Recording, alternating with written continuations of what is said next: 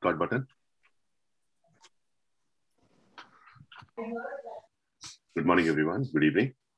Let's start off with a prayer. Om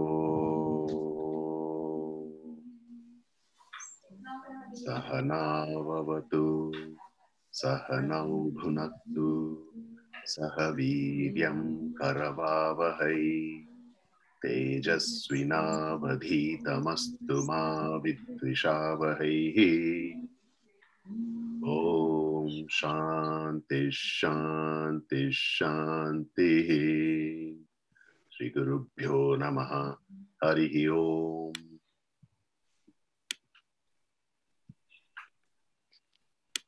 So welcome to today's GD. First of all, I must tell you that the GD summary this time, Sakuba wrote for me. And I had not listened to it after we finished it last week, because this week has been extremely busy for me. So Sakuba wrote it, and thank you, Sakuba, for summarizing that particular thing. So I'm quickly summarizing what we discussed last time, right? And we continued our discussion on Swadharma, the true identity, and some practical tips as to how we can go towards our true identity. That's what we discussed. And one of the key points that was mentioned was that the real Swadharma, the real Swadharma is Atman. And basically what we're trying to say is that, the Swarupa of who we are, that is our Swadharma. We have to behave like that. But then our nature comes in between, and therefore, we have to do what comes along with our nature step by step and progress, and then move on towards our Swarupa.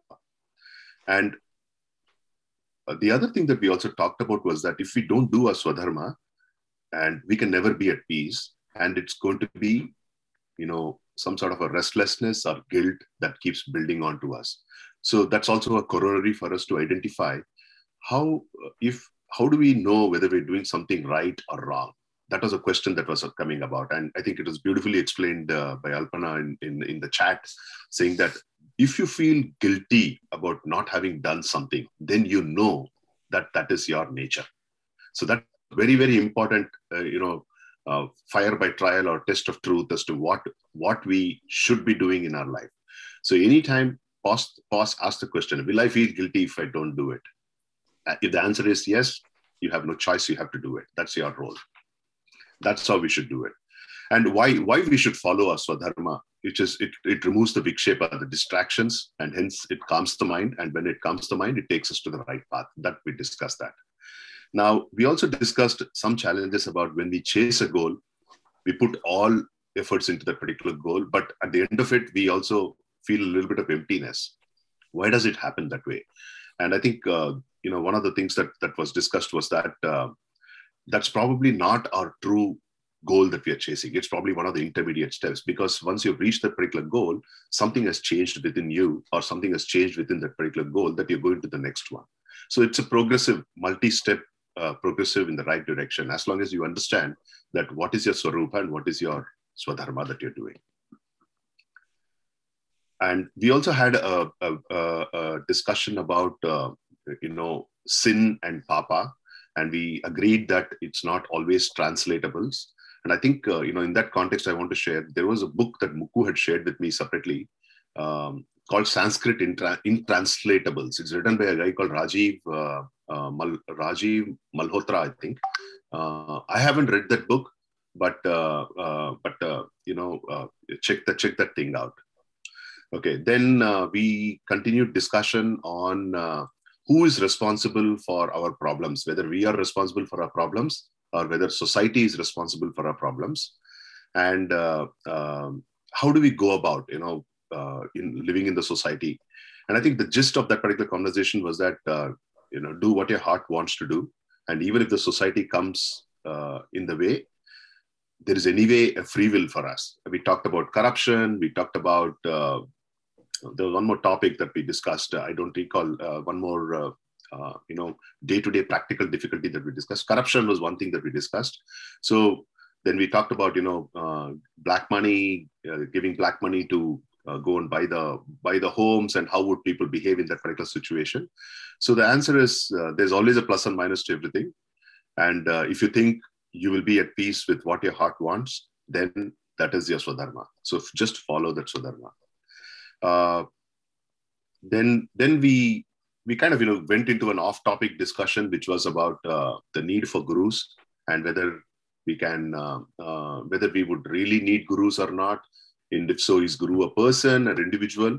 I shared a particular blog article that I had written several months back, and I hope that was useful for you. So ultimately, guru is just a concept. It can be a person, it can be an individual. It really, really does not matter. What matters is, does it give some sort of a aha moment into our minds, so that we are able to become closer and closer towards our Swarupa. So that's the thing. And the whole thing is, we also talked about one more thing, which is that the concept of Atma is like a seed. Okay, it's planted in our hearts, and then all we have to do is start tilling the soil in our hearts and start watering that particular seed, so it'll start sprouting. And as it sprouts over a period of time, when it becomes a huge tree, then the entire vasanas and everything will get just dropped off. And then you will see who our Swarupa is. So we are not doing anything to Atma. Okay, we are not, none of the spiritual practices are meant for the Atma, because it doesn't need it. The spiritual practices are for the mind. And its understanding is also for the mind. That's also been done for the mind. So that's where, we left off. And then in this GD, we are going to discuss 38, 39, and 40, which is the practical aspects of how do you go about and get forward to in our day-to-day life with the understanding of who we truly are. So with that, we can probably kick off today's GD, unless Sakuba or anybody else has any other points that I missed. I think you covered whatever I could not talk.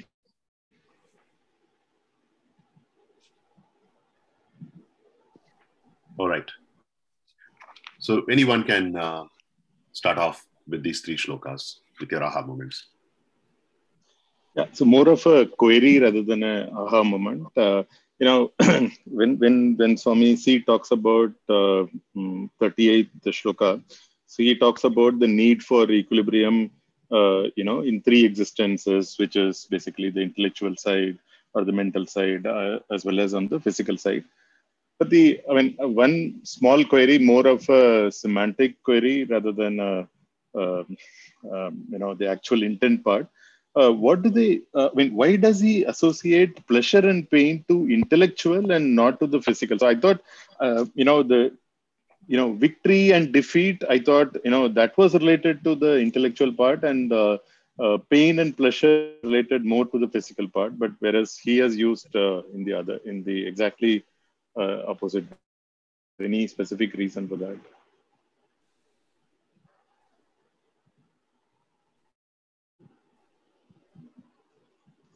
I actually felt that was a typo. Maybe I'm mistaken. The way I looked at it was the victory or defeat is decided by the physical thing, right? If you cross the mark, you are victorious. If you're not, you can't win in your mind or intellect. So the victory, when in the war it is declared, specifically in those situations, or even victory in terms of, any sports you see.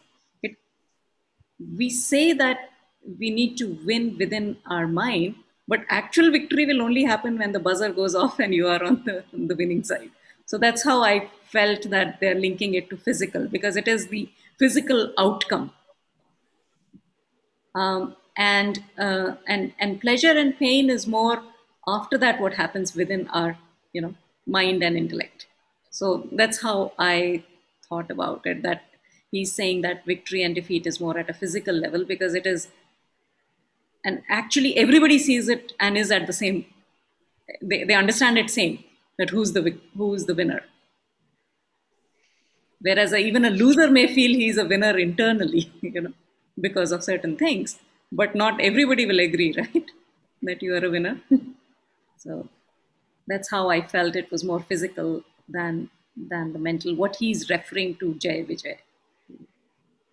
Okay, makes sense actually. So especially I think the, the pain and pleasure relating to intellectual is like that, the second arrow example that we talked about earlier, right? I mean, the first arrow is the one that actually causes physical damage, and the second arrow is where, in our mind or in our intellect, we feel the pain and the suffering, is that? Yeah. Probably that's the reason why it's related to intellect. So, Sakuba, just remind me once again, is that the concept of only two arrows, or there are three arrows in that example? Two. Only two, right? Okay. Yeah.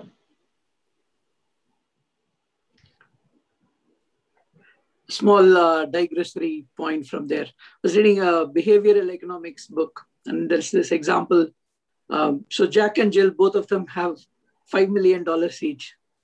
So if generally you ask people, they should have the same amount of happiness, but they don't, because yesterday Jack had $1 million and Jill had $9 million. So the next day, even though both of them have the same amount of money, because they compare it to the relative levels, their happiness completely changes. And one person would even be willing to, the person who started with 1 million would even be say, oh no, take one more million away. Just let me end at 4 million. They will still be happy. Then the other person, even if you add, oh, instead of 5, now make it 6 or 7, they'll still be unhappy because they started with 9. So it's like this very nice thing about how we do not have like an absolute level of where we call happiness or satisfaction. Everything is only relative to what we started as, what we started previously as our status quo. And hence we do not have like a good way to gauge and measure where our true happiness lies, which I thought was very, very well fitting with the lessons in Advaita Vedanta. And I only thought Jack and Jill went up the hill. Yes, they went down the hill with this way of thinking.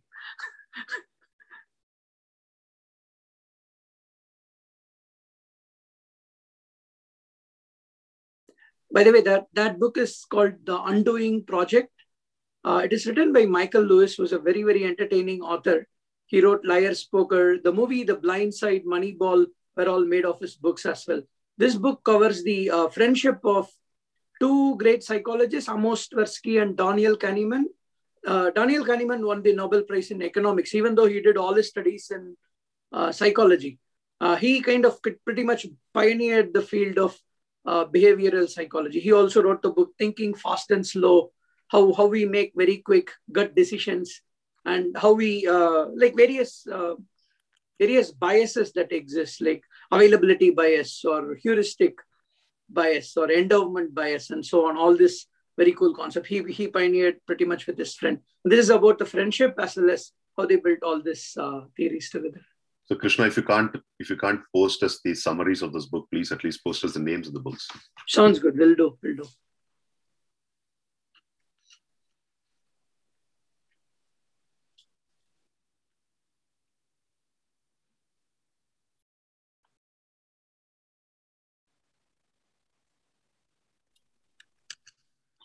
So maybe I'll just kick off, right? If you look at Shloka 39, where Krishna is asking us to be equanimas, then does it actually take the fun out of living?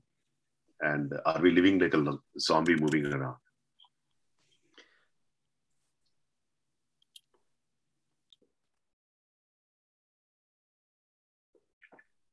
It's not taking the fun out of living. It's balancing our lifestyle, I thought.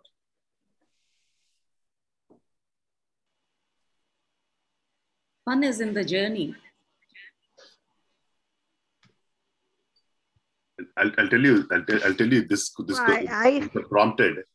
question got prompted by someone who wrote to me. They looked at the Chaturmasa book that we launched, right? And he wrote back to me. I see a lot of pictures of veggies and fruits, but no chicken. Why? So I was wondering, okay, what's happening? So. For that particular person, it was,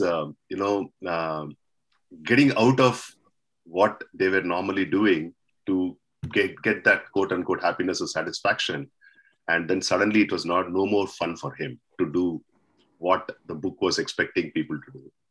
So that's Rajesh, the question. Rajesh, let me guess, that was MP Singh, I guess. No, it was not MP. It's somebody else. But it's an interesting point. I mean, the whole question of so to begin with, I mean, to me, it doesn't take the fun out of living. It only balances your lifestyle. That's how I think about it. I mean, from a wide spectrum of outcomes, very bad on one end and very exciting and happy on the other end. It kind of narrows that band. And that's kind of what is samatvam or equanimity. So the way I think about it is that, the phrase that kind of keeps many of us going, the concept of things will change as you go along. Things will never be great always. Things will never be bad always. So that kind of is something that we've all practically sort of witnessed. So one is that, the other is time heals. So it's probably the same thing, but that sort of, it works practically because, good times don't last and bad times don't last. And to the question, to the particular question, Rajesh, of, not eating non-veg or chicken, for example, I think that is a slightly different thing in the sense that that is the question of choices you make, right? It is not about, it gives you happiness. I mean, you can use the same analogy that, your first kind of bite is very exciting. The second one is less. So the third one is probably, you're okay, right? But more importantly, I think the whole Chaturmasa thing is around choice, healthy living, slightly different from this whole question of equanimity, which is obviously fundamental to sort of Karma Yoga or the teachings of Krishna. But I think that is a slightly different concept in my sort of understanding.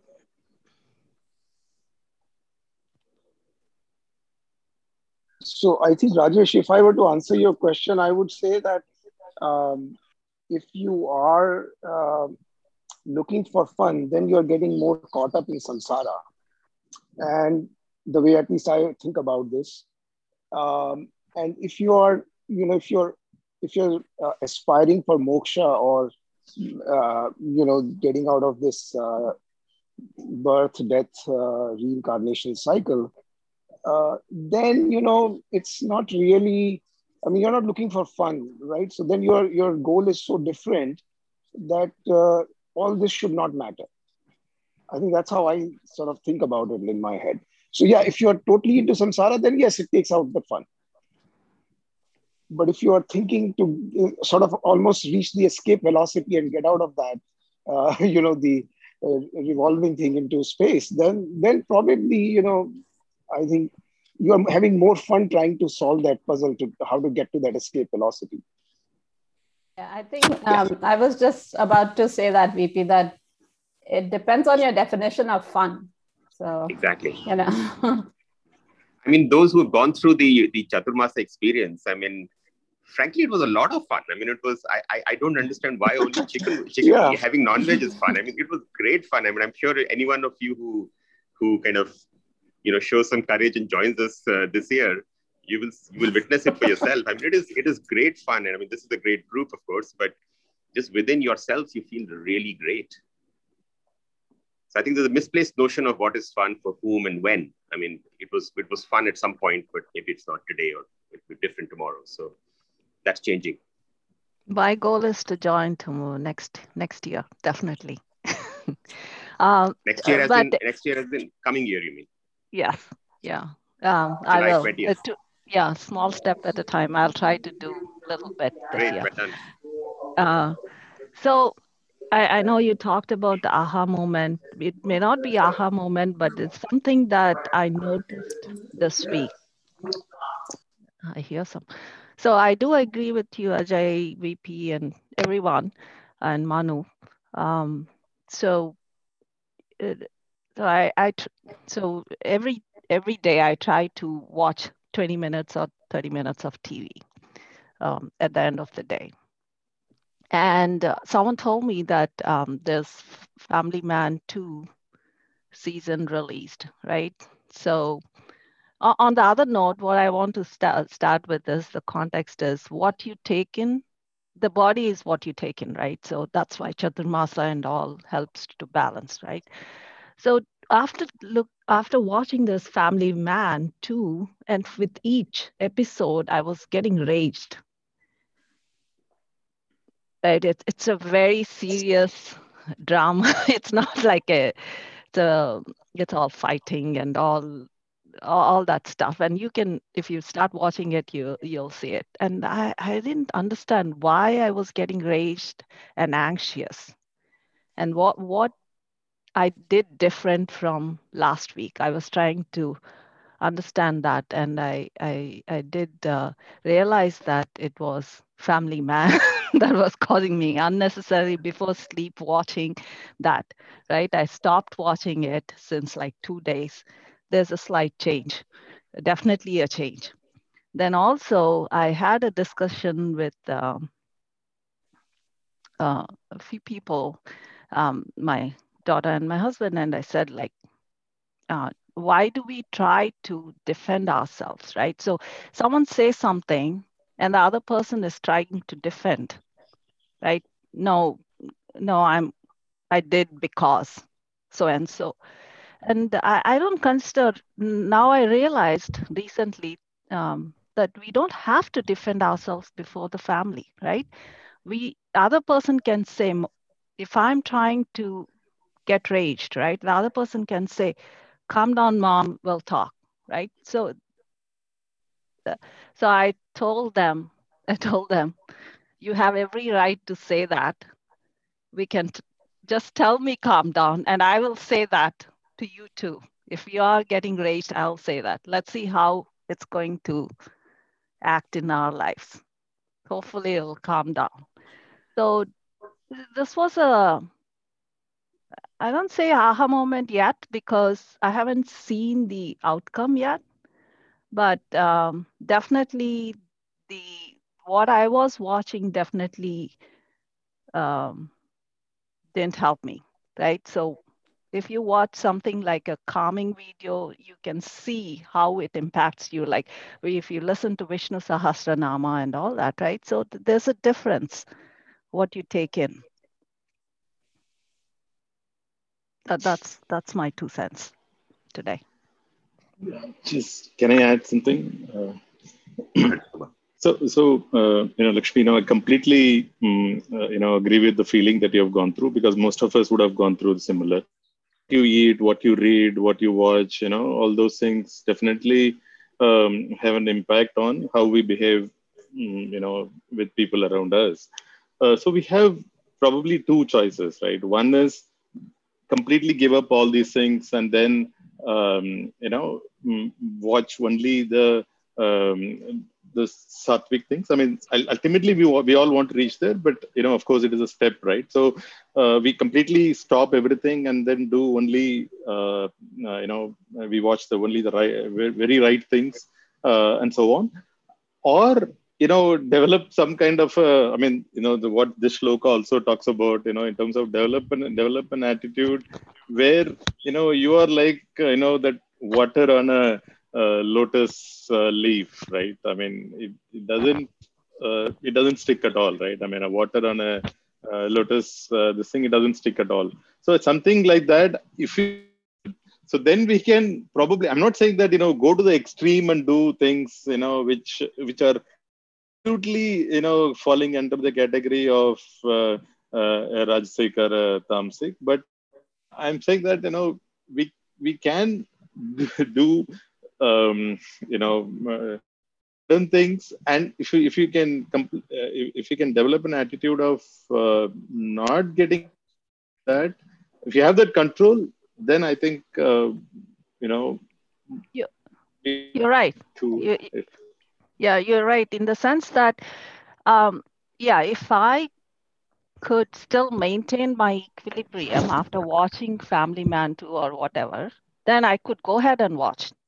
But I haven't attained that state, right? Till attaining that state, I have to probably do what's good for me, right? So I don't know. That's my take. Yeah. So Lakshmi, we are all in work in progress, right? You know, you are taking an example of Family Man. I'm taking an example of Gita Satsang. Getting up in the morning and Sunday, 8 o'clock for me, spending this 1.5 hours with this group has such a positive impact. So I think that there are examples of both. But for me, the balanced way of life has really expanded the opportunities for various experiences in life. We used to, at least I used to approach them in a little more in a biased manner. Good and bad doesn't come in bundles. It just, we have some interpretation, we avoid some experiences, we go towards some experiences. More I started to neutralize those, I felt there are many more opportunities to really grab in life. That I was maybe talking to more people without any biases. I was trying to pick up, different, it could be as simple as different books, different vacation spots, different opportunities at work. I think it opened up many more. Rather than narrowing them down, I think it has broadened the opportunities is what I felt. And sorry for the background noise. That's well said, Shyamala, especially when you say that, it opens up opportunities to interact with more people without any biases. That's very important because bias comes because of something else. I see two hands raised, Manu and VP. Please go, one of you. VP, you can go. I think you raised your hands first. So I was just saying another point about, somebody liking chicken or something else.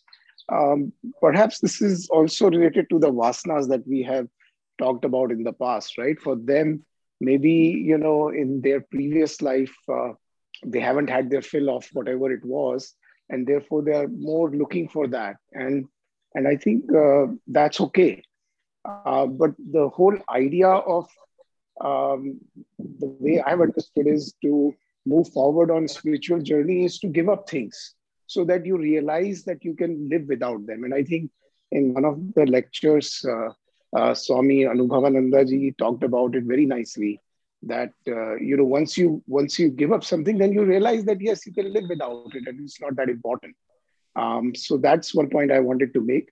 And on the lighter note, I'm a big fan of Manoj Bajpayee too.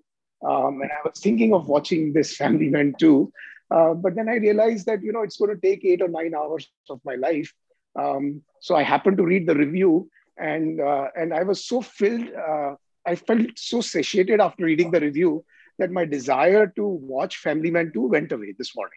I was like, yeah, I don't really need to now watch it because I pretty much know what's going to be happening in this. And the review was obviously fantastic. So what I'm saying is that surprisingly, by just reading the review, the desire to go and spend 8 hours watching that show has completely disappeared for me. So just thought I'll share with you guys. That's interesting what both of you mentioned, right, Lakshmi and BP. But here is a counter thought that I want to ask, right? I'll assume that you have not gone through this understanding what Gita says about who we are and what our pursuit of happiness is going to be and all that stuff. How would we have reacted in the past? Let's say 5 years back or 10 years back, how would we have reacted to the situation that we are in today? Want to watch House of Cards or Family Man or whatever that you talk about, right? Oh, I would have been taken a different decision. I would have, even till last year, I would have just binge watched the Family Man. Absolutely, no doubt. It's a weekend, right? So you might as well do that. I would have just gone ahead. Yeah. Same here. Maybe there could have been intervals where I would have stopped and let's said, okay, maybe some other day, not today, but that's it. Yeah. And the reason why I asked that question is very simply, at the end of the day, even though sometimes we feel that, we may not have understood what our true goal is, what our this thing is, what happens is we start anchoring ourselves to something else than what it is, what we have been currently anchoring on, because this knowledge is starting to work on us. Whether we like it or not, that's a reality. That's what I want to share with you. That's why we are making different choices, not because of anything else. And I just wanted to add that, you know, when you watch such a show that bothers you in some way, or or read something that, you know, is upsetting your balance, I think it's an opportunity to start acting on, you know, how to bring back the balance. So I remember, like, when I, yeah, so first of all, I do not watch horror films because it bothers me. But if I watch something that is scary or, you know, unsettling, I've used this in the past, and I feel like it's sort of what we can use even in our daily lives, you know, to also separate ourselves from, you know, our world. You know, if there's something that you didn't like in your experiences.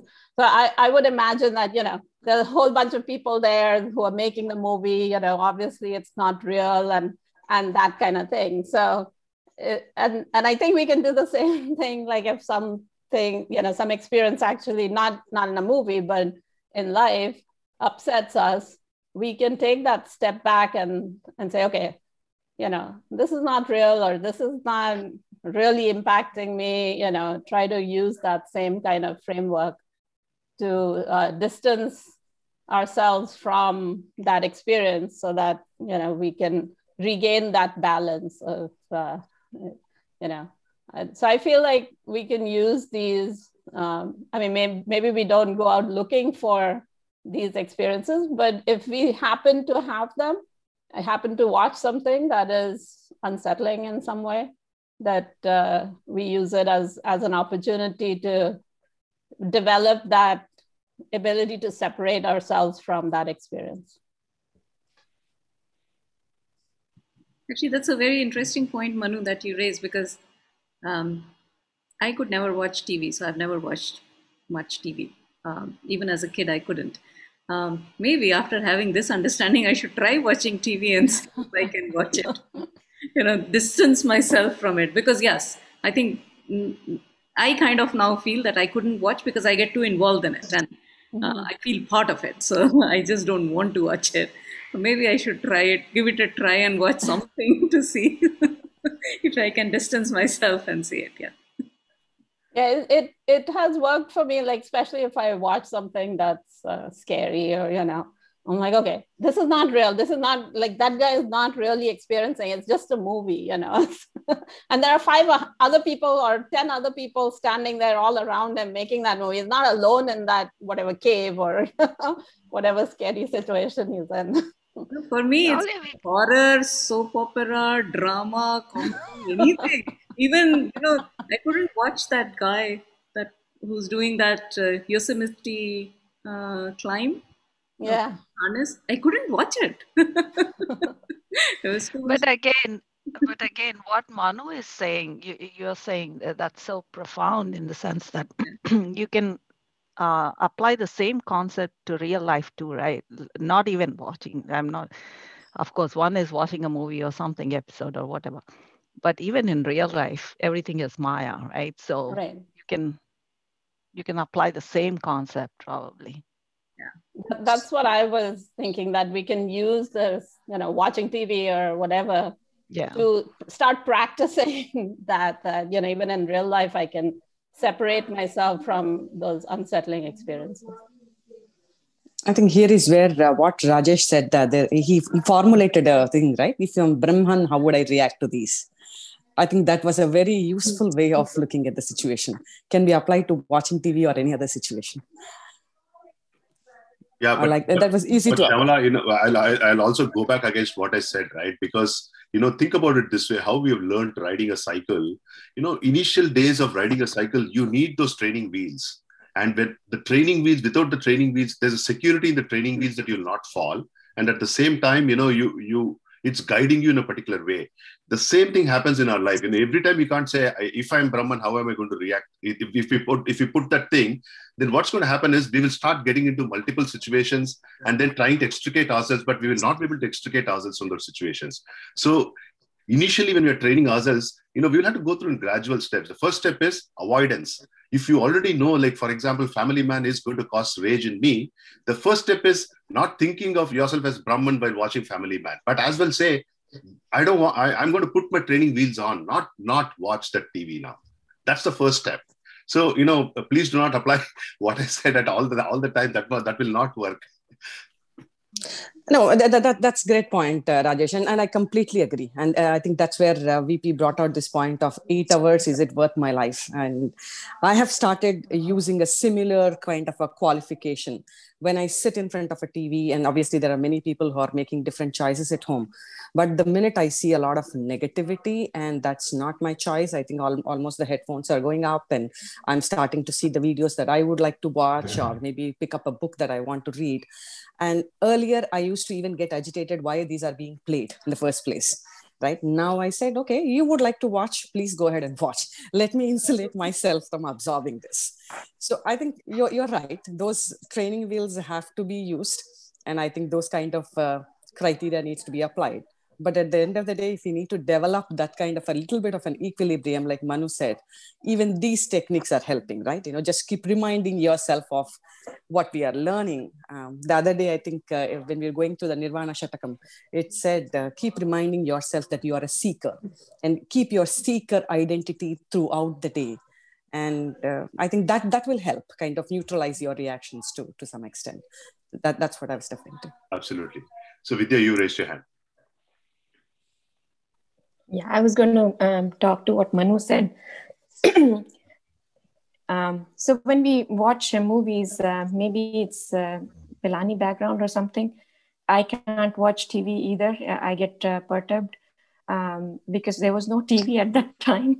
So now when you're married to a person who watches City Boy, who watches TV with full of, you know, Dishum and all spy, and it's very difficult to watch that, but I have been doing that for 20 years now.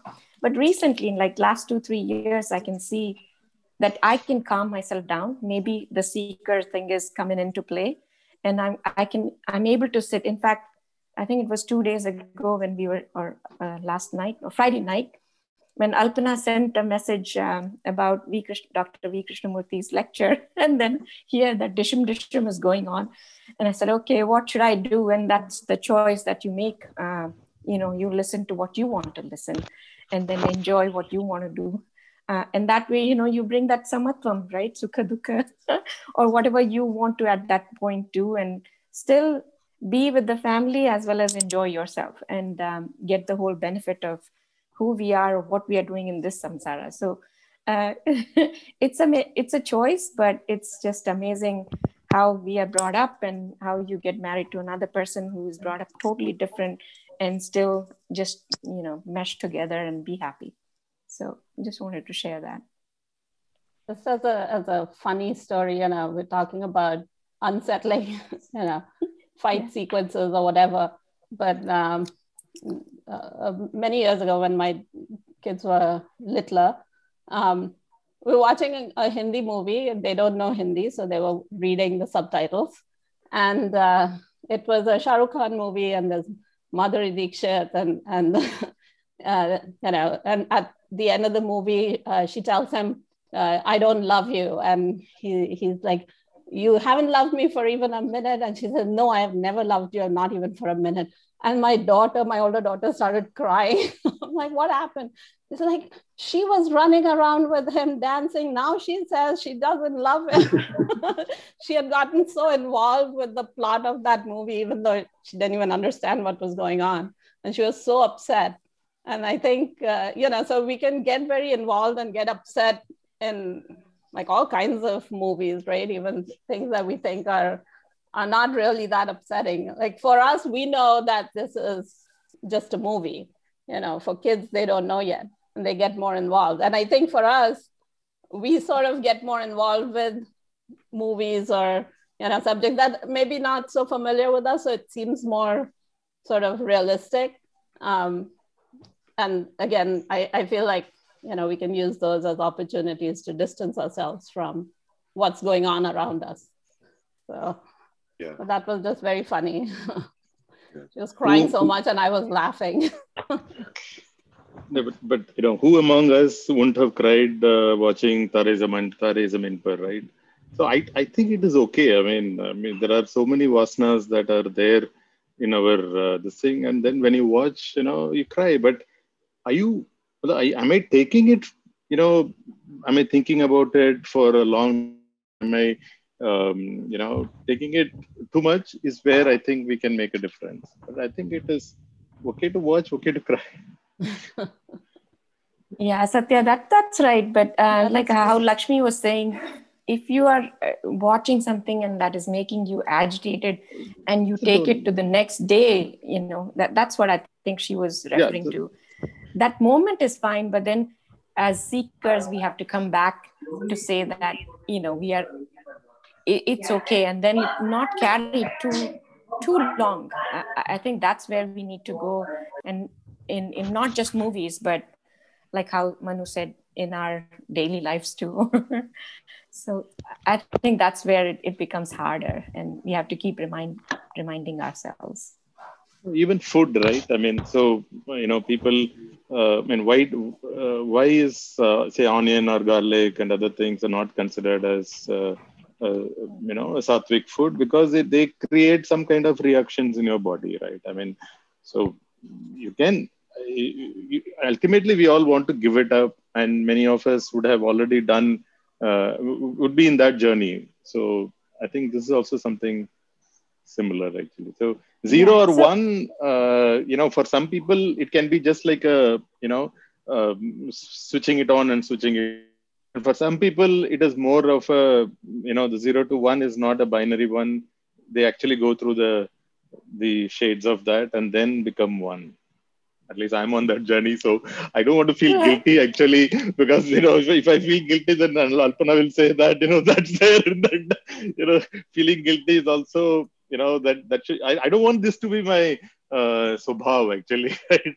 But I haven't reached, you know, that stage of on-off yet. I want to reach there. I think on page 17, right, the last sentence, I thought it's very summed up. Every challenge should be estimated from the spiritual standpoint as well as from the intellectual standpoint of reason, from the emotional level of ethics and morality, and from the physical level of tradition and custom. I was amazed. They also included tradition and custom. So it is sums it up fully. If all these considerations without any contradiction indicate a solitary truth, then that is surely the divine path that one should pursue at all costs. Yeah, and actually the sentence before that, it says a mere spiritual consideration should not be the last word in the evaluation of all material situations. So that's interesting. Yeah, that's a good... So another thought, right? Just moving the conversation to another part of it. So, okay, now from a state of where we were, where we were involved in watching a movie or, you know, involved in our real life. Now we've got that quote unquote knowledge to say, okay, I'm going to step back and analyze whether I want to be involved in this or I don't want to be involved in this. And then we take a decision, and most of the time we are taking quote unquote, let's say, better decisions. Okay. Now suddenly, you know, there is a certain amount of time that we are not spending on, you know, not watching something or not doing something, and there's a little mental space that's available. So what are we going to do with the equanimous mental space that we have? How are we going to use that?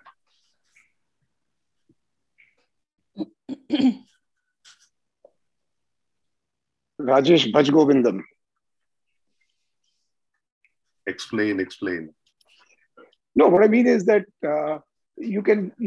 I mean, I think this is what I have learned over the last 1 year, that if you start spending more time on spiritual readings and listening to the lectures, etc., I think that's how you use that free time that you get, right? Rather than, you know, watching a serial for an hour, picking up, let's say, this book or any other book, or understanding the meaning of Bhaj Govindam can be really an eye-opener.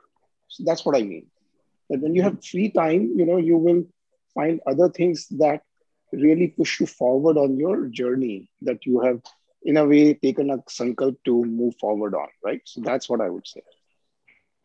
Shravanam, mananam, nidhityasam is what I would say, Rajesh. Yeah, well said. For someone like me, there's another thing also that I would do, right? For example, I am extremely bad at maintaining things inside the home. Things are crazy, lying everywhere, and I always end up fights with my wife on that. And I try very hard to switch off the TV and then try to clean up the place a little bit. That's one of the other things that I do. And, at least earn some brownie points, right? But it doesn't happen all the time.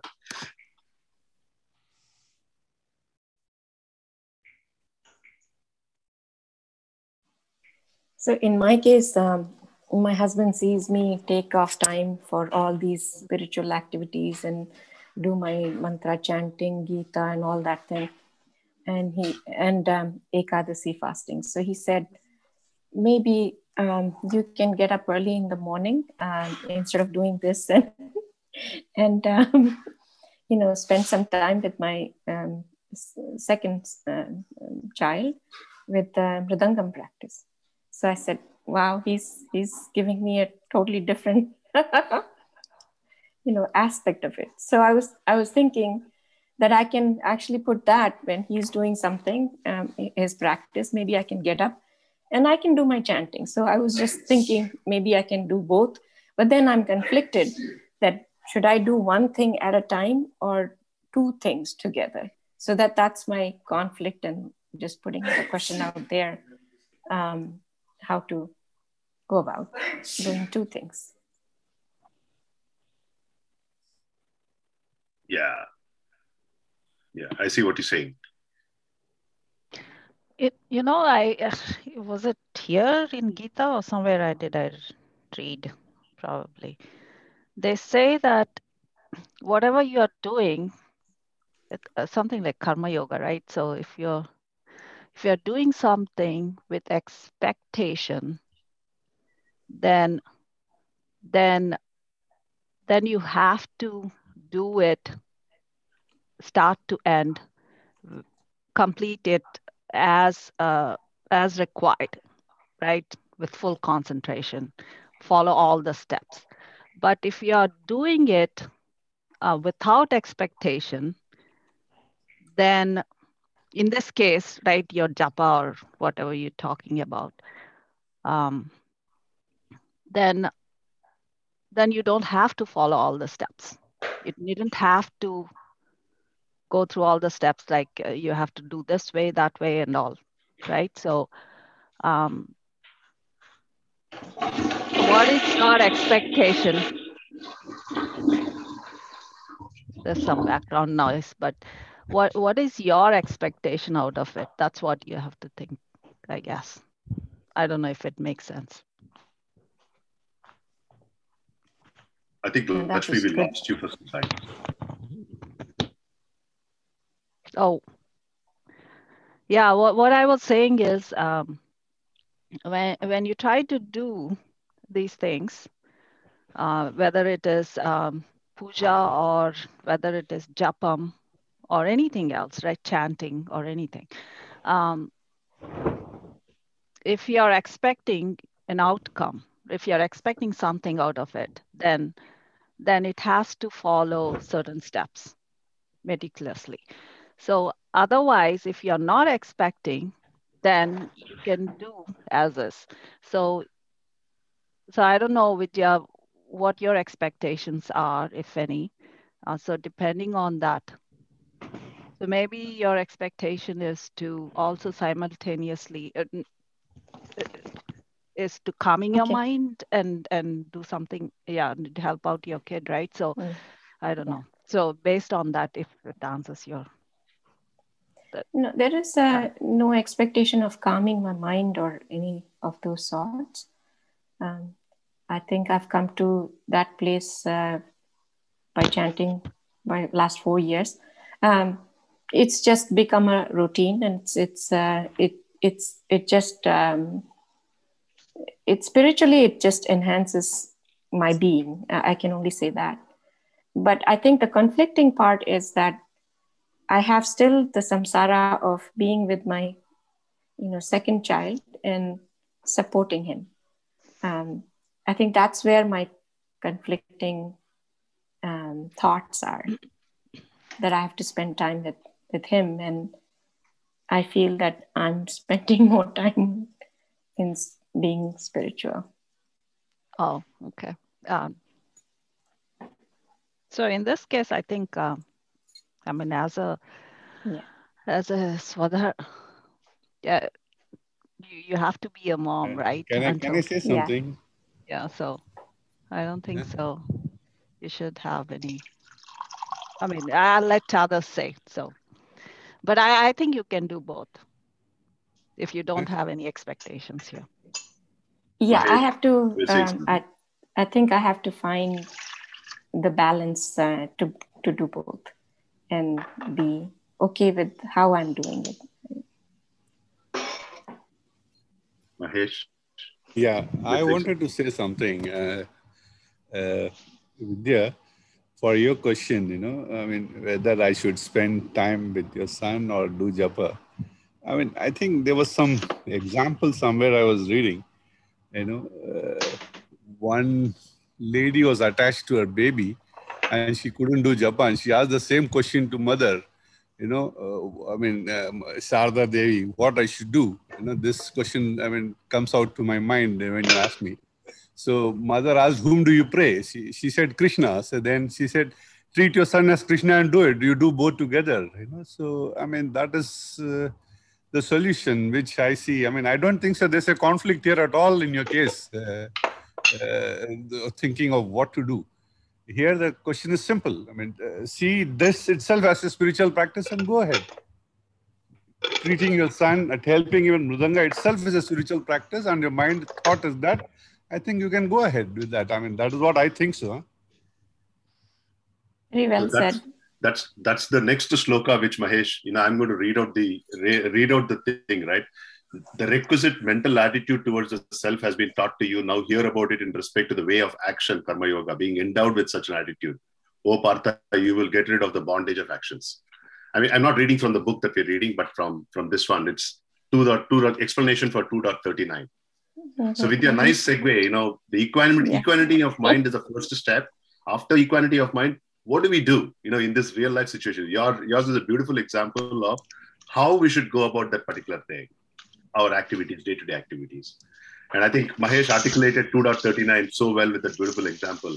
And that's where I was getting in my previous question, right? Okay, after equanimity of mind, how do you go about our day-to-day life? I think Vivek has raised hand. I don't think you can see it because it's gelling with the background. Yeah, Vivek, go ahead. Yeah, no, I wanted to, but first, I think it's very interesting to see Mukundan. I think he's making a cup of tea. We can hear this. Yeah, he probably is not aware that there's his sound is on. But on this particular topic, which Mahesh has explained so well, actually, Swami Sarvabhyananda has an example. He talks about when late at night, late one evening at Lucknow airport, he was stopped by, he was being checked by the security guards, and who asked him for, a tip, a celestial tip or a spiritual tip. And he said, like, listen, who do you worship? They said, Hanuman. They said, so each time when you get a passenger come through that you're checking, think that that's an offering to Lord Hanuman. So that's just to reinforce what Mahesh said. But easier said than done. It's not so easy to do that. Vivek, I heard the same story. I thought that was fabulous on his part, the way Swamiji explained this notion that even a security guy who's frisking you, because he believes in Hanuman and does the prayer to Hanumanji before he comes to work, he can think of everyone who's coming through the airport as Hanumanji and, just pray internally. I thought, that was a fabulous, fabulous story. Yeah, thanks, VP and Vivek. I think, Manu, I think you had forwarded that. Now I remember. So maybe I will see him as Hanumanji. And, yeah. It's beautiful. Also, I mean, even Sarvapriyananda ji kind of also goes on to then kind of just articulate the same point a little further and says, just do your duty and then merge that sort of thought with work is worship, which what we've heard sort of forever, right? And you kind of, you know, solve both the things, which is you do your duty and you do it as an offering to the Lord. So that kind of is very powerful. Yeah, and you know, I just want to add one thing here. Just taking the discussion a little off track. Sorry for it. Sorry for that. See, there's one concept of in this Western world that comes up quite often, and which is the thing about mindfulness and being in the present and all that stuff, right? So, Vidya, in what you explained, you know, one case is doing something with the kid and with your kid, and at the same time trying to use the same time for something else. That was a conflict that you had in your mind, right? And I think, you know, this being in the present seems to be, you know, associated with being in the present in the particular time. In my view, I don't think that is what it is. If being in the present means being involved in the work, what we're trying to do. So that this word mindfulness and being in the present in the Western context seems to say that, okay, do one thing at a time, right? But then application of do one thing at a time is probably not the right way. They're saying, okay, chronological time, keep doing one thing at a time. But that's not how it is. It's a mental state. You can do multiple things because you cannot say, you know, I'm going to be a mother for 15 minutes. I'm going to be, you know, a business manager for the next 15 minutes. That's not going to work. All the things are going to happen simultaneously in our mind. It's there in our mind. So at the end of the day, we have to, okay, in our mind, are we able to make that switch and say, okay, now all these roles, whatever that I think I am, is coalescing and working on one particular aspect at this point of time. Although in physical world, we may be doing multiple things. Yeah, Rajesh, very well said. So look, you know, getting these answers from everyone really is helping me think. And this is how I'm thinking now in this short 10 minutes is, I know when they play Mridangam, it's like I'm only thinking of what he's playing. So all the bowls and, you know, notaswarams, everything is coming in my mind. So I'm not able to chant. And that's what my conflict was.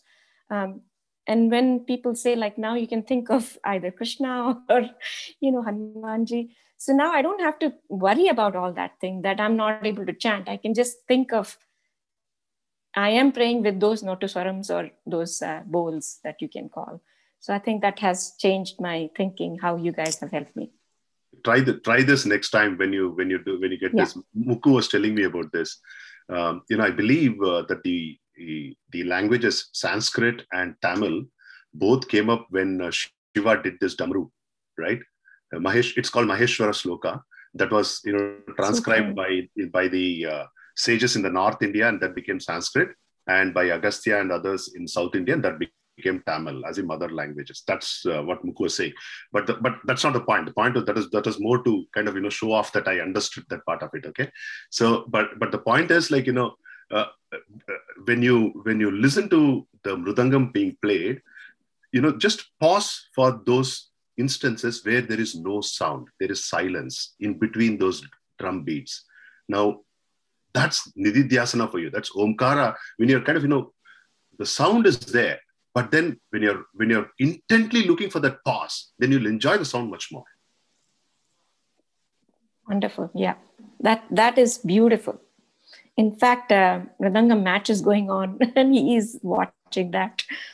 So their guru have this 20-25 people, and they've divided them into 4 groups. And because of COVID, everybody is learning via Zoom or Skype. So to just encourage kids, they have 4 teams, and it's like a cricket match going on. Who plays better, who plays good nades, who plays this, and the pauses and the sound and the texture. So yeah, so I'm missing that, but I'm having this fun. Krishna? Just to add to one point that was mentioned, work is worship. So I was just recently reading about that. That is actually a very high level stage, doing work is worship stage. So the first step with Karma Yoga that appealed to me was like work and worship. You do both. and then you do work as worship, which is the treating every passenger as a Hanuman, or every person we meet as Krishna. And then eventually it becomes to work is worship. And then similarly for shloka, connecting that to shloka 14 to, I saw about like the actions being connected to, or like it starts about karma yoga, and then there are three types of human activity. So one that we do with selfish and egocentric desires. And then the second part was work that's performed with unselfish desires. That's like the next evolved stage. And then the final one is action without any desires at all. Like how we kind of climb up the three stairs of various actions and our attitude towards to it. And then my favorite music analogy, since you mentioned, I was listening to this Bhagavan Ramana Maharishi's Charitra history, and one example, actually, he actually wrote about his experience of getting that self-realization. He mentions that once I realized that state, I kind of became like that Shruti box. I am the saw always going on, and my entire life is musical notes. It's like various songs coming in, playing, and a lot of people chiming in. It all becomes various notes, but I am always able to stay in the saas, the Shruti box, in the background, that eternal Atman observer consciousness thing, which I thought was just too beautiful not to mention. Thank you.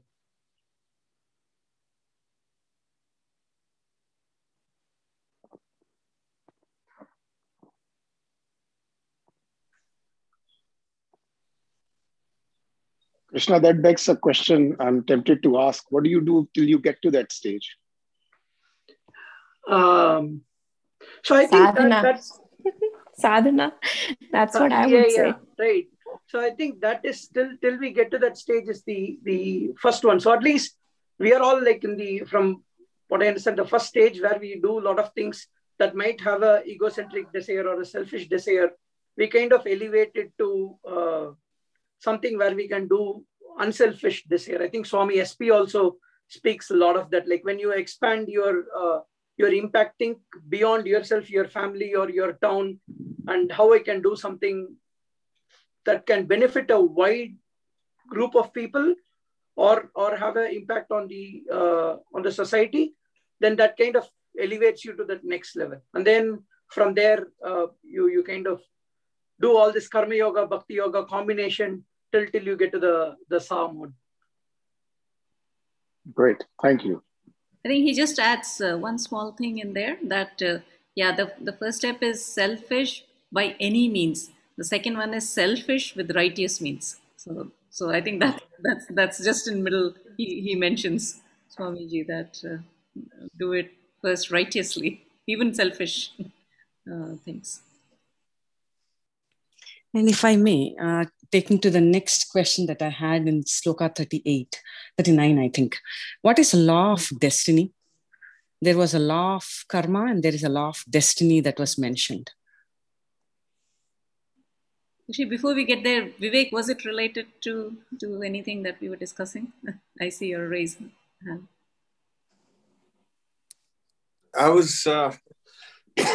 I'm still mulling over the point. I mean, I was thinking whether how do you explain this to somebody who has just gone through what we have seen happen in India and places like Delhi? I mean, there's so many cases where people have just lost key family members in minutes. In the whole entire geography of families has been changed. In a matter of no time at all, and there's been so much sort of helplessness, if you will. People with lots of money, lots of resources, have not been able to do anything. But I haven't formulated very well. Sorry, I raised my hand expecting I'd have something to say. But I think what we're talking about is, in the normal course, treating work as worship. But when the gates of hell open, so to say, as they have in the last few months, I guess the point I was trying to think of is that, at that moment, to call this experience, to call on this wisdom, if you will, it takes How does one do that? You can't, I don't think there's an automatic switch one can throw. It is, you need to have that practice to bring it to bear, right? I mean, taking the example of Arjuna is getting this wisdom on the battlefield. But at the end of it, he still doesn't, he still thinks, he's still sort of confused right through to the end of Bhagavad Gita. So I mean, I don't know whether I'm making sense in this, in what I'm saying. The actual practice of what we've just talked about over the last half an hour is a lot more challenging when you're actually put in a position of great despair, yeah. Which is Arjuna's mindset, really. Yeah. So Vivek, I was just listening to one lecture by Swami Guruparananda. He says, jokingly, he says, you know, one Shishya went to Guru and he said, Guruji, one of the, you know, I have to develop one ability, and that ability is patience. And I don't know, I'm not getting it quickly.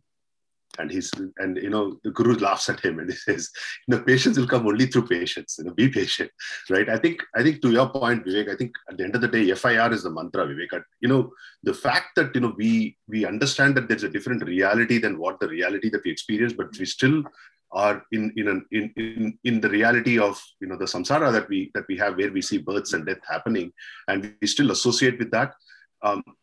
We will have to go through the process of FIR, right? You know, in our own mind, you know, taking each of the life situations as an opportunity to, you know, to kind of, you know, go through the pleasure and pain and loss and all that thing, you know, keep crying, and to you know, Sakuba's point, it's okay to cry during watching Thare Doninpar. I don't think there's any problem with it. Like, going through those emotions, and with the recognition that, you know, this is not, it's not going to last forever. It's going to go away. That over a period of time will build that mental fortitude that, you know, you'll be able to make that switch at some point of time. Vivek, I just wanted to add that, you know, we know of people, you know, even from this group who had some of these unfortunate incidents, and also from other Gita group, every single person said that knowing that Atma goes on, it helps. You know, somewhere at the back of your mind, if you're convinced that, yes, only the physical body is gone, it takes time to deal with that news, and rightly so. You know, you've been associated with the person for a lifetime. It deserves its own attachment and grief as well, but somewhere it does help. So that's what everybody on the Gita group said, that in this and others, that somewhere knowing that, you know, the person is still there in the subtle body as an Atman, it helps. So I thought I'll just add that. I want to add a similar thing what Alpana said, Vivek. So one of my best friend's mom passed away, and she was not even able to tell us that that's what happened. It was due to COVID.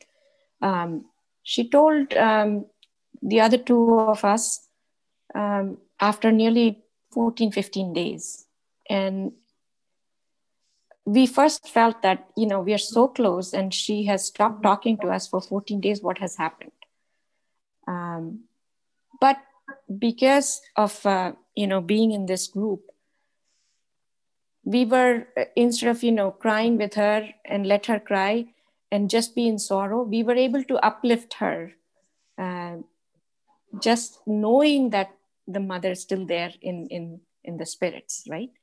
So it was easy for me to just still talk and not make her wrong, and, you know, not feel bad that she has not shared with us, and just be with her. It was just a, I don't know how to express, but it was much easier.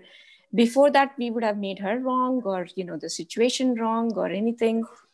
But this time it was easier to deal and just say that, you know, talk about your mom. And she talked about it, and it took us 2 hours, a WhatsApp call, three of us. But at the end of the, you know, end of the call, she was laughing and she was so happy about it. And she was just being like, yes, my mom is with me. So to come to that place itself, I feel blessed. Like I was able to, talk to her. So I think that's what we need to take and help others who are in need and just uplift them. That's how I felt to deal with such situations.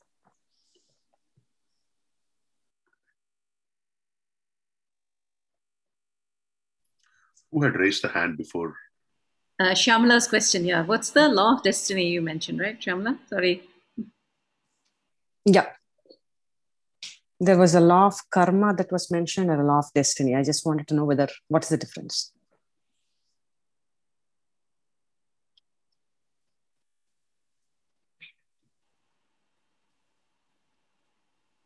From what I am... Okay, go ahead. No, go ahead, Alpana.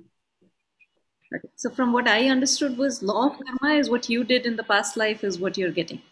Whereas law of destiny is more based upon luck and ad hoc, that, oh, it's your destiny to be like this in this birth because you're born in such and such situations, circumstances, etc.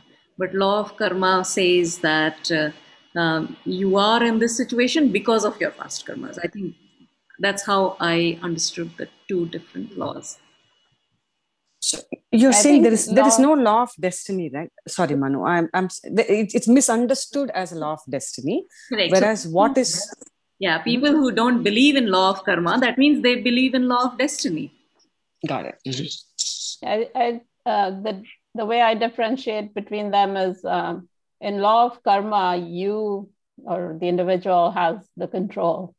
You control what you do and what you get is based on your past actions, and in law of destiny, you're basically giving up the control to someone or something else.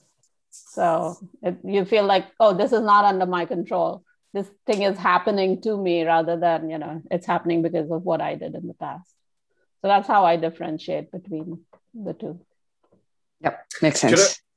Should I ask a question on this topic between destiny and karma? Should one buy a lottery ticket? Mathematically, no. Just for fun, you can. The odds are so much against you. You are betting that you will be hit by lightning 3 times, then winning the $100 million. So if you are okay with those probabilities, then yes, but otherwise, no. No, I mean, from a spiritual... From this destiny and karma point of view. You can, if you're not expecting any outcome from it. If you're really not expecting millions from it, you can go ahead and buy it. I was about to say the exact same thing, Shyamala. So every time I go to a 7-Eleven, I buy a lottery ticket. Okay, and 7-Eleven is right next door. So far, I have not won any $1 million. For $1, I've probably got maximum is $3 I've earned back.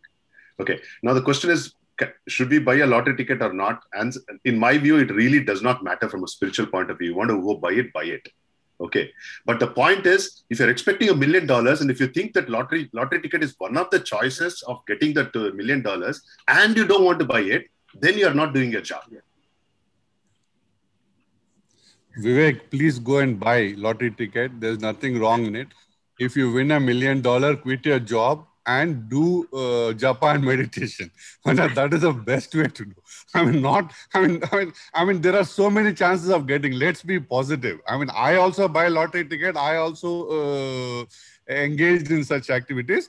But I view that I will get it and I will use that money for better activities for myself. And in fact, I never buy lottery tickets because I feel if I have some punyas accumulated, I should use them for other things, not for getting lottery. No, get lottery and use it for other things. No, what is wrong in that? So slightly different perspective, Vivek. Yeah. Buy a ticket and hope that somebody will win it and be happy. No, that's cool. So more for like when you are paying the $1, you are paying for the thrill and the expectation and the whole roller coaster ride. Then it's okay. It's the same thing like when you go to Las Vegas casino, you go with like a fixed 20 or 30, whatever dollars you want, and you hear all the sound, you pull the wheel and the numbers come up. And so it's for the thrill that you pay rather than the expected return value from it. Then, yeah. Yeah. Another, yeah, what if you why win? I don't buy it. If I were to get that $1 million, doesn't matter whether I buy a lottery ticket or not. I will. No, guys, Vivek, all these people are, I mean, some of spreading negative things. Please go and buy. You will win. I'm 100% confident about it. You know, I've actually, I used to, for years, I had a subscription in the UK to the National Lottery. And I cancelled it once this group started. And I think, yeah, so, you know, I mean, coming to that point of destiny and karma, you know, my reading is that actually destiny is something we say to ourselves to explain bad outcomes. We never say, you know, you rarely hear of somebody's, you know, when they actually win $1 million or get a big promotion or, you know, get something unexpected. It goes back to that serendipity point that, you know, I find so fascinating. And I think the the law of karma, but in a way, you know, given the odds that Krishna explained, you know, being struck by lightning 3 times, that sounds very unlucky. But, you know, if you beat that with a lottery, with a, you know, $100 million lifetime lottery or something like that, that is good luck. In a way, you know, somebody has had to have accumulated that karma to win that. So it sort of fits, but for that to be the route to riches and pleasures and or be able to do things for others, that doesn't hold in my opinion. So, you know, my understanding of destiny is we talk about destiny when bad things happen. We don't talk about destiny when good things happen. And it's just focusing on the law of karma is probably best way of you know, leading life in a way that that leads us to good destiny. Yeah, I think if you believe in the law of destiny, it basically you know, makes you unable to take the action that you should take, because you're like, oh, whether I do this or not, I'm only going to get what's in my destiny. So it takes away your will to actually do something, you know, take control of the moment, and which is, you know, not the right thing to do. Obviously, you should do, you know, you should continue to engage in the karma. So I think it comes back to the same sort of classical debate, and Sarva Priyanandaji has a kind of a couple of lectures on it around free will and choice, right? I mean, do we have free will? I mean, the law of destiny says that, you know, you don't have free will. There is like something that's kind of been triggered by some event in the past, and all of it is Maya and it's all happening.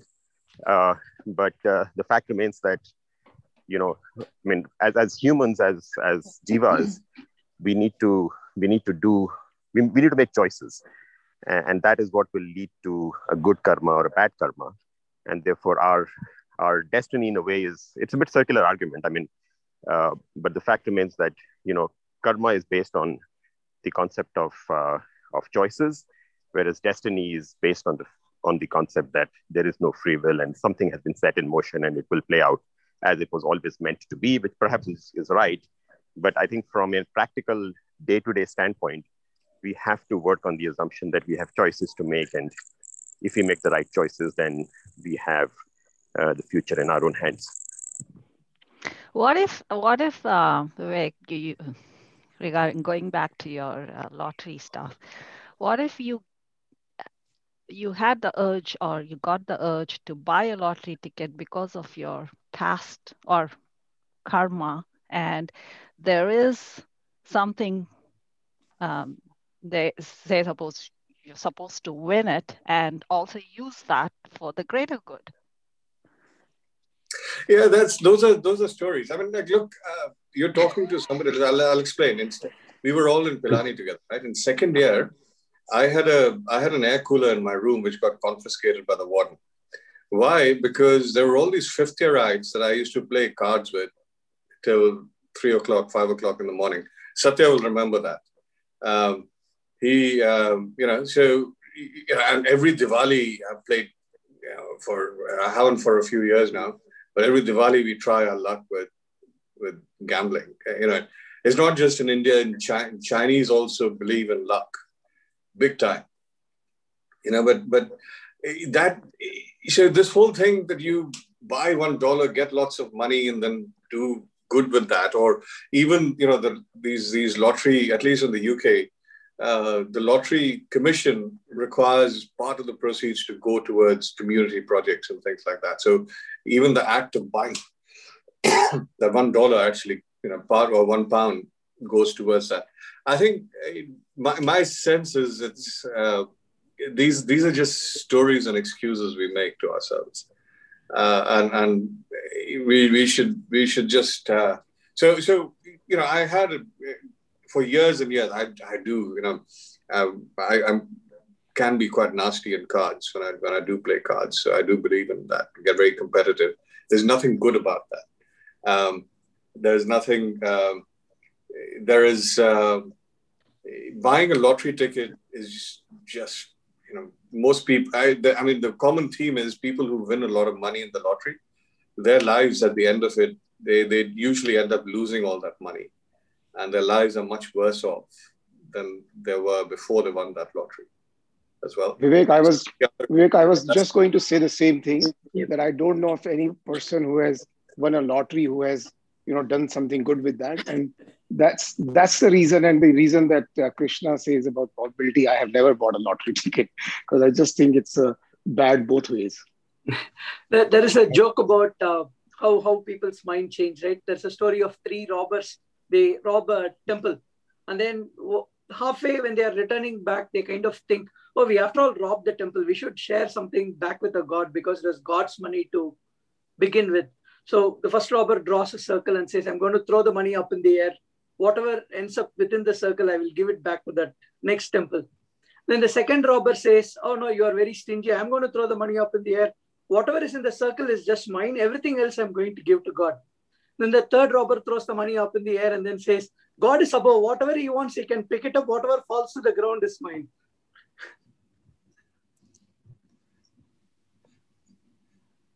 Guys, anyhow. Vivek, coming to your lottery thing, I'm very obsessed about it. Okay, you know, Lord Krishna had given grace to Arjuna. Okay, it is all by their grace only he was able to see the form of Arjuna. So let us believe in thy grace, buy lottery, and hopefully that grace will come to us. Well, actually, on that point, I mean, it is related. You see, and when we had those sessions way back in January, my conclusion of that is that actually he identified God, and there was the game of chance happened when he and Duryodhana went to see Krishna way back in preparing for the war, and you know. Krishna could have easily said that actually Duryodhana gets the first choice.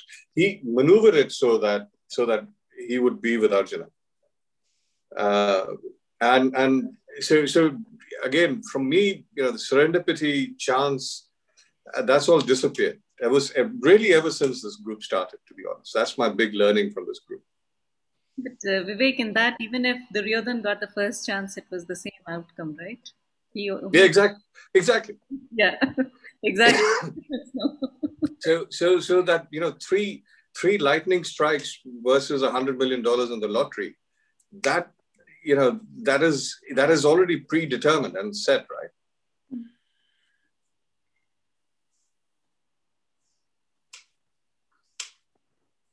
Yes, that's what we are all coming to, Mahesh and the others, some of us saying that predetermined is to you winning the lottery or someone who is trying to buy the lottery. Who knows, right? That's what. But the predetermined is based on your past karmas. Exactly.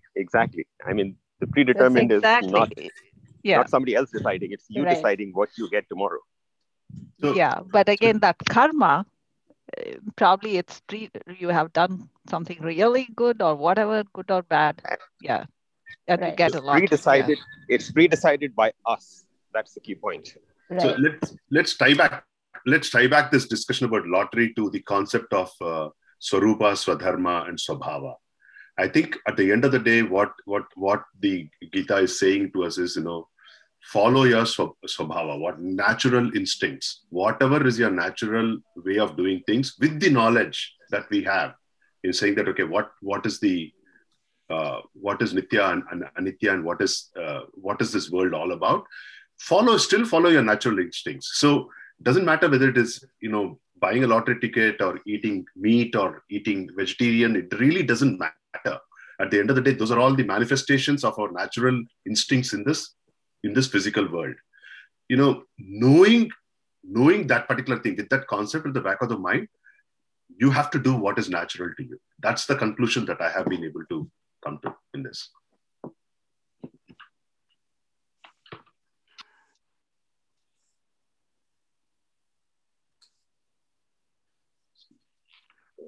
All right.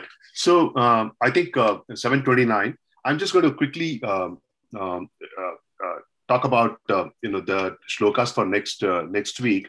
But before that, I really liked the way, although the discussion went here and there today. If you look back, there were two or three important aspects of what we discussed today that got covered. That kind of summarized the 38, 39, and 40, the three shlokas that we talked about, right? Like, for example, we talked about equanimity, and we spent a lot of time in terms of, what exactly is equanimity, and then, the thing that transitioned into the next one was Vidya's question about how do you apply that, how do you resolve conflict in real life? Okay, yeah, fine, I want to do this, but I'm stuck with something else. And then we understood that, that was the beautiful twist in terms of how Karma Yoga can be applied. Karma Yoga or Bhakti Yoga, irrespective of which way that you see it, can be applied in that particular context. So, work is worship, work as worship, work is worship, right? Finally. So that's that concept we discussed, we spent some time. And then we again went back to the concept of,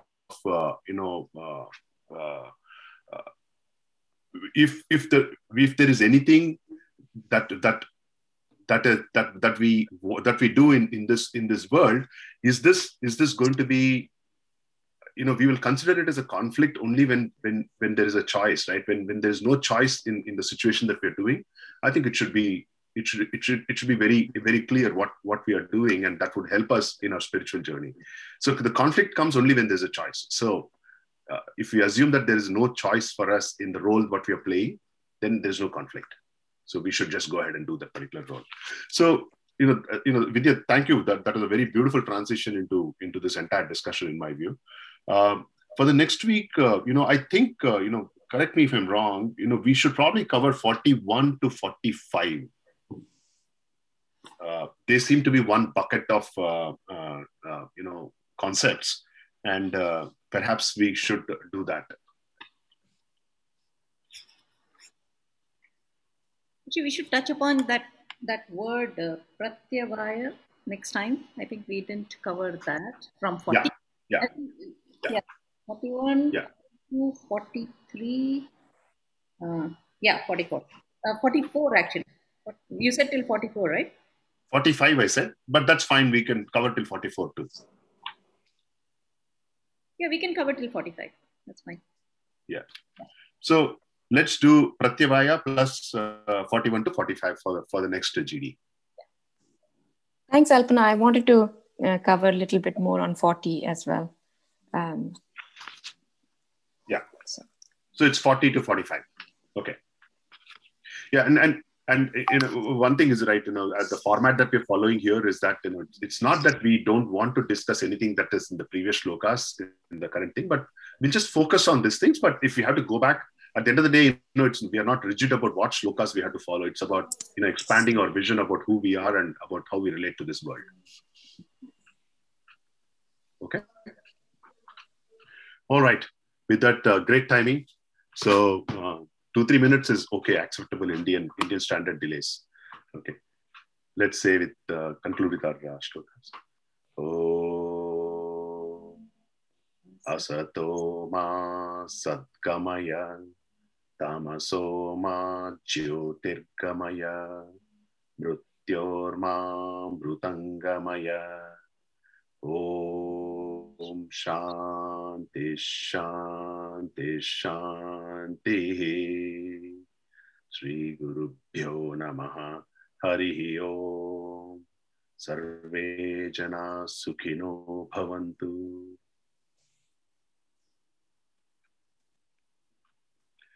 Thank you so much. Have a blessed rest of your day and see you next week. Bye. Hariyo. Thank you. Bye. Hariyo.